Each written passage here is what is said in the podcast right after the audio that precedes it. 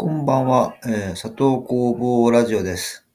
えーっと、今日は、えー朗読の23回目ですね。えー前回22回目の時には、えー6月20日付の、えー長野県に、えー箕輪町に初めて来た時の話を、えーしてました。えーっと、今回は、えーっと、その話の途中からということになりますね。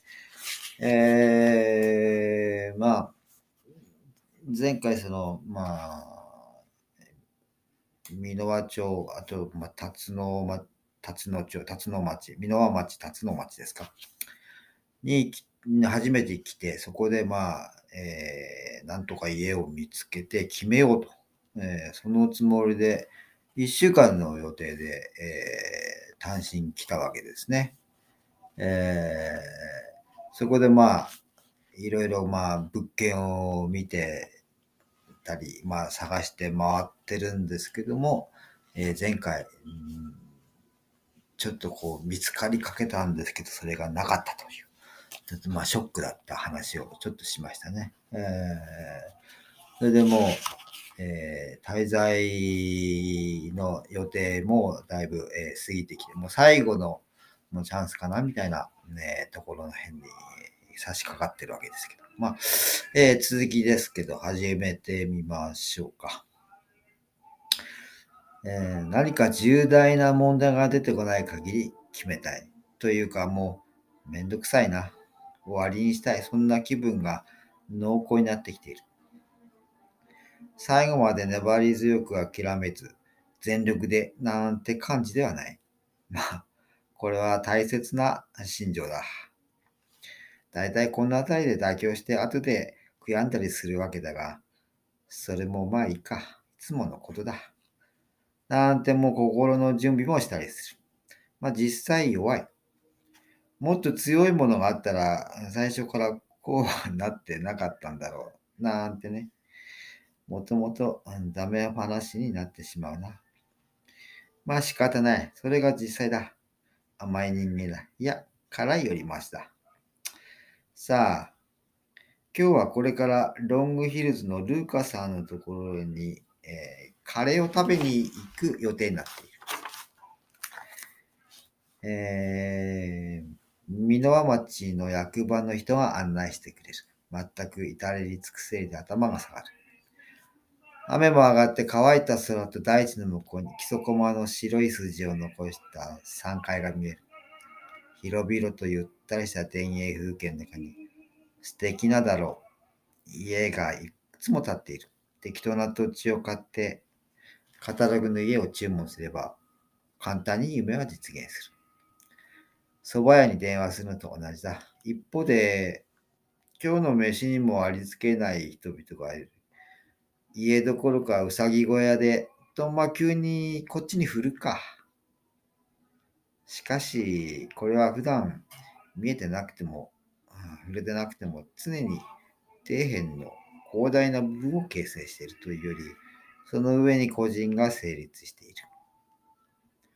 大概省略されてはいるが、全く一つのものだ。さあ、なんて何をしようか。お迎えが来るまで仕事でも探そうか。と、えーこれが6月、えーの20日付の、えー後半分のやつでしたね。えーまあ、この後、えー、箕輪町の役場の人が組んでくれてるプログラムに沿って、えーえー先住者、まあ、先住者、えっ、と、移住、先に移住してる人の暮らしぶりを見に、え行きつつ、えーまあ、インタビューっていうか、まあ、訪問してお話を聞いて、まあ、その方はゲストハウスとか喫茶店、まあ、えカフェなんかやってるわけですね。そこを見に行って、まあ、話を聞くと。でもカレーも食べると。そんなプログラムが、えー町の人が組んでるんですね。で、まあ、それで一緒に行くと。まあ、そんなことをやってるわけですね。えーで、それが終わっで、えー、6月22日付の話ですね、今度は。明日で最終日。さすがに少し疲れてきた。だんだんどうでもよくなっていくのをぐっとこらえて、また明日。えっと、これ6月22日。もう23日に、えー、最後の、えー、物件を、えー、辰野町にあったんですけども、それを見に行く予定なんですね。それが、まあ、まあ、うまく決まれば、えー、で、なんとか落ち着くんですけども、もうちょっと、無理かな、みたいな、半分そういう感じではいるんですね。実はもう、えー、辰野町の、えー、担当の方と一緒に見に行く前に、もう自分で出かけて、だいたい外側見てるんですね。いやこれはちょっと難しいかな、みたいなね。えー、100年以上前の、まあ、古民家ですね。えー、かなりこう傾いてましたね。まあ、えー、雰囲気いいんですけども、直せないことはないなっって感じですけどね。まあ、100年も経ってるものですからね、しっかりはしてるんだと思うんですけど。ただその、ね、どこまで時間をかけてそんな余裕があるかみたいな、まあ、資金的な問題もありますけども。そんなことを考えてると、やっぱりああ、ちょっと無理かな。もう若くないしな、みたいな。そんな雰囲気になってるんですね、これね。えー、今、思い出すと。で、6月22日付でね、こういう感じで明日どうするか、みたいな。いろいろ考えてるところですね。箕輪町ではもう一回滑ってますのでね、えー、このまま何にも決まらないで帰るのかな、みたいな。えー、で、えー、6月28日付の、え、話になりますね。えー、回読みましょうか。えー、昨日、伊豆高原にあるかかりつけの病院に行ってきた。えー、3ヶ月前にやった血液検査の結果を聞いただけで5分で済んでしまったが、数値上全く問題ないそうだ。すこぶる健康ということになる。と、まあ、医者は満足そうに言うな。次に来るのは、っていうか、先生、実は、引っ越すことになりましてと切り出す。は？どこに？長野県です。へえ、なんでまた？と、今まで何度も繰り返してきた話のパターンだが、なんでかな？まあ、いい。寒いでしょ？寒いです。